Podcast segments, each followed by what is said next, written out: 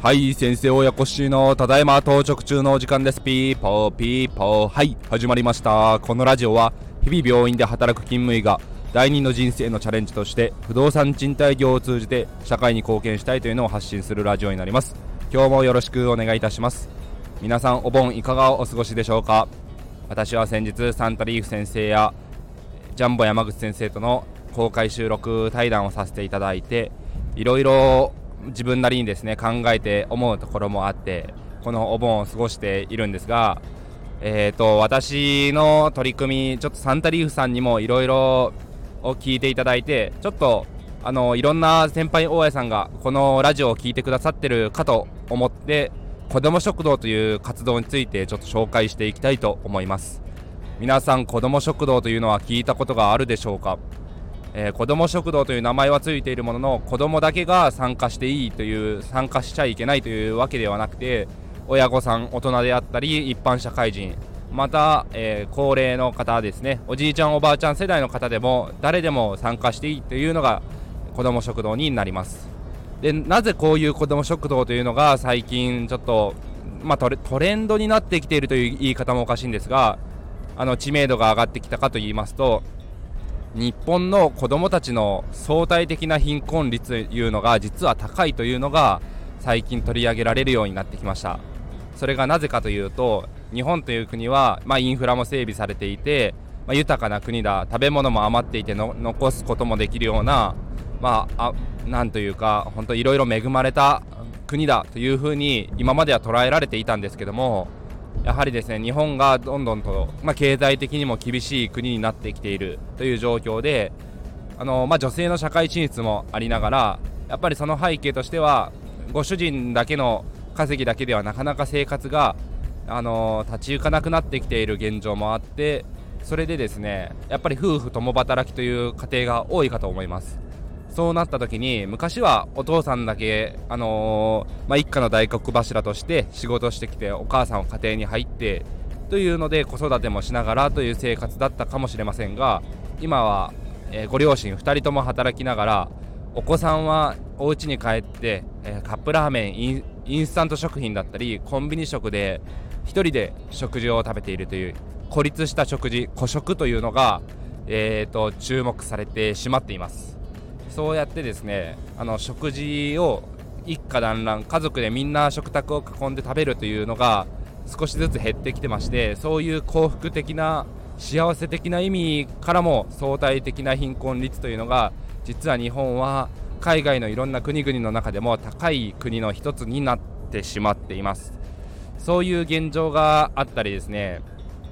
あとは、まあ、そういう貧困支援という部分でも活動されている子ども食堂さんもあったりします。一人親のご家庭で、まあ、離婚いろんな原因で離婚されてで女性のお母さんシングルマザーさん、えー、女で一つで働きながら、えー、頑張って子供を支えているっていうパターンもあればお父さんが子育てしながら日々フルタイムしながらえー、子育ても保育園利用しながらしているとかいうパターンですね。こういうパターンもやっぱり自分たちあの親のですね生活で精一杯になってしまって子供の方に目を向けてあげることがなかなかできなくて心のゆとりがない状態ですと子育てというのはやっぱりつい叱ってしまったり叩いてしまったりそういう風なやっぱり子育てになってしまうかと思うんですがそういう子育ての大変な部分をちょっとお食事だけでもサポートできればというところで活動している子ども食堂さんもあったりします。そういうふうに、えー、日本ではいろいろな原因があるんですけどもあのー、いろいろとですね多角的に考えるとちょっと貧しくなってきているというのが現状だったりします。これがですねやっぱり核家族化といいますかやっぱり地方で生まれ育った、えー、人々が都心に出てですね働いて稼いでで親というかいわゆるじいちゃんばあちゃんですね、まあ、頼れる実家の両親は遠方にいるので子供が体調を崩したとかいう時になかなか実家を頼ることができないとか。じゃあそういう時にどうするのか保育園が難しければ病児保育とかですね。そういう病気のお子さんを預かってくれる保育園とかにお願いせざるを得なくてそうすると出費もかかってしまったりするのでそういう部分からもなかなか子育てが難しかったり昔であれば近所付き合いがすごくあのしっかりしていて隣のおばちゃんが面倒を見てくれてと。うちもですねあのー、全く縁もゆかりもないというか血もつながってない隣の近所の本当おばちゃんに、えー、自分だったりうちの兄だったりがもうお昼寝の間とか面倒を見てもらったりだとかうちのおかんが仕事にちょっと急遽呼ばれてパートに出るからっていう時も本当におんぶに抱っこしてもらってあ私が面倒見て見とくからねっていう風な、えー、近所付き合いがあったりして実はいまだに私がこう社会人な社会人になってもですねその近所のおばちゃん、まあ、引っ越してあのー、実家の方に家を建てて暮らしてらっしゃるんですけどもそういうつながりが未だに残っていたりするのでやっぱり近所付き合いがま大事というかそうやって地域で子供を支えて子育てをみんなで手伝いながらっていう風な時代じゃなくなってるんですね。それをやっぱり今のこの社会は何とかせねばいかんというのでえーとまあ、最初に子ども食堂というのが発祥というか提唱されたのが、えー、東京の方でされている、えー、だんだんさんというもともと小さな町の八百屋から始まった、えー、子ども食堂さんがあります。その近藤先生という、まあ、近藤さんという女性の方が子ども食堂というのを提唱し始めたと言われていますね、えー、うちのエリアにも子ども食堂セミナーで一度講演に来ていただいたことがあったりするんですけども本当に物腰柔らかい本当に優しい方で、えー、本職としては医療職している傍ら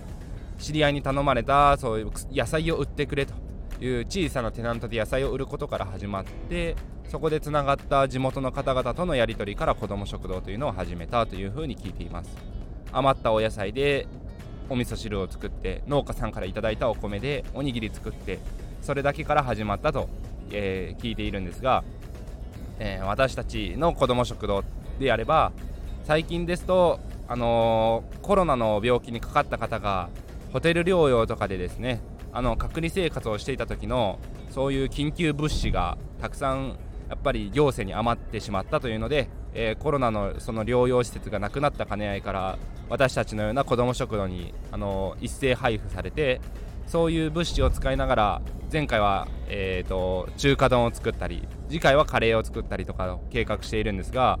そういう食材をいただきながら寄付だったりご支援ありながらで活動をしております。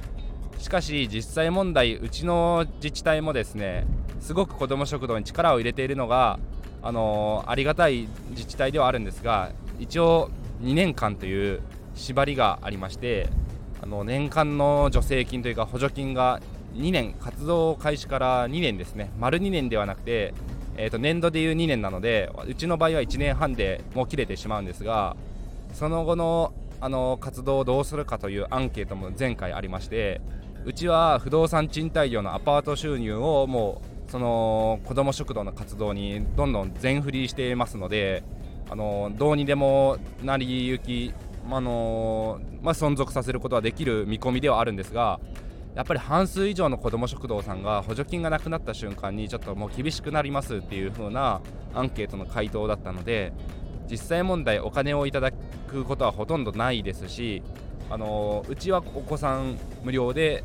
えー、親御さんだけは100円ですねいただいたりしてるんですけども食材費いただいてもそういうですね場所を持っててないうちのような子ども食堂であれば毎回場所をお借りするお金もかかりますしそういうところを考えると普通の子ども食堂さんはやっぱり厳しいと思います。一線を退いてリタイアされた年配の女性の方とかが婦人会として立ち上げてらっしゃる場所もあるんですがなかなかですねあの全国的に見ても1年以上2年とか存続していくのが難しいのが現状みたいでそれもやっぱり考えるとやっぱり何かしらの後ろ盾が必要かなと思ってまして私の知り合いのあのボスのですね小児科の先生の子ども食堂とかはあのシェルターとして虐待とかを受けてしまったお子さんたちを一時的に避難するような場所も活動として取り組まれているんですけども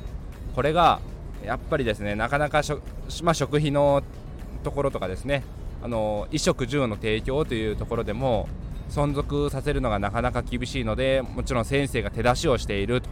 いう話なんですがそれだけではやっぱり自立した団体にならないかなからというので、えーと、いろいろ申請を出してですね事業計画書を作ってレトルト食品パウチでのあの湯煎で食べれる食品をちょっとシェフと一緒に開発してそれを全国でインターネットで売り出してですねその売り上げでなんとかやりくりできないかと今計画しているみたいですね。なのでそういうふうにやはりボランティア事業も、まあ、海外とかを見てもそうですけどもなかなか自立したあの団体というのが難しいのでやっぱり何かしらの資金の後ろ盾を確保するかもう本当に自分たちで稼いでボランティアをするっていう部分になってくるんじゃないかなと思っております。なのでゆくゆく先々としては、まあ、利用者さんの中でもちょっと障害を持たれてる方々もいらっしゃってこの子のこと今後どうどうやって生活うまく進めていけばいいかなって悩むんですとかいう相談をいただいたりするんですがもちろん行政とつないで特別支援学校とかが適していたり必要であればそういうところも大事なんですがその先ですね。最近でいう就労支援の A 型施設 B 型施設だったりですね。そういうのがありますけどもそういうちょっと障害を持たれてる方でも社会にですね貢献できるような職場提供という場も大事になってくるんではないかなと思っております、えー、今のところうちの子ども食堂の目指すところとしては不動産賃貸業での利益をもうちょっと拡大してあのいつでも子どもたちが駆け込める駆け込み寺のような寺子屋というかですね集まって宿題みんなで頑張ってで必要とする子どもにはまあちょっとした少ない量でも晩ご飯提供できるとか朝ごはん提供できるとかそういう風な居場所づくりですね。あとは前々から計画しているんですがあのー、古い戸建てを改装してボルダリングジムにしようかなと考えてます。それがなぜかというと、あのー、なかなかボルダリングジムというのが、あのー、まあ、数的にないというのが現状ですし体一つでまあ、靴があるともちろんいいんですけども靴もみんなでレンタルできますし靴がなくても遊べる遊びなんですね。で身体能力がすごく向上してあの体の使い方身のこなしを覚えることもできて比較的クッションの上にちゃんと飛び降りることができれば安全な遊びになるのでそういう意味ではあの誰でもできてで子供の方が得意でそれであのお金がかからない管理も比較的しやすいというのでボルダリングジムを本当に考えてるんですがなかなか適した古い戸建てがないのでちょっともうちょっとですね資金に余裕ができてきたらそちらの方も手掛けていきたいなと思っております。そんな感じで私の子ども食堂の活動の紹介になります。はい編集入りました。そんな感じでですねまあ皆さん子ども食堂というものはなかなか馴染みがなかったかもしれませんが今回の私の放送を聞いてみて近くに子ども食堂というのがあればぜひ1回は参加してもらったらいいかなと思っております。100円とか200円で参加できるところが多いかと思いますし全然貧しい家庭とかそういうくくりとか関係なくいつでも誰でもウェルカムですよというところがほとんどだと思いますのであの一家揃ってですね家族でちょっと行ってみようとかそういう気軽な気持ちで来てもらうだけでも、えー、私たちはすごく嬉しいですしあのどんな子ども食堂さんでもウェルカムだと思いますから一度そういう現場に触れてみてあいいなと思った方はちょっとボランティアのサポートに来てもらえたりとかするとすごくありがたいなと思います。はいそれでは皆さん今日もお聴きいただきありがとうございました。明日からも頑張っていきましょう。バイバイ。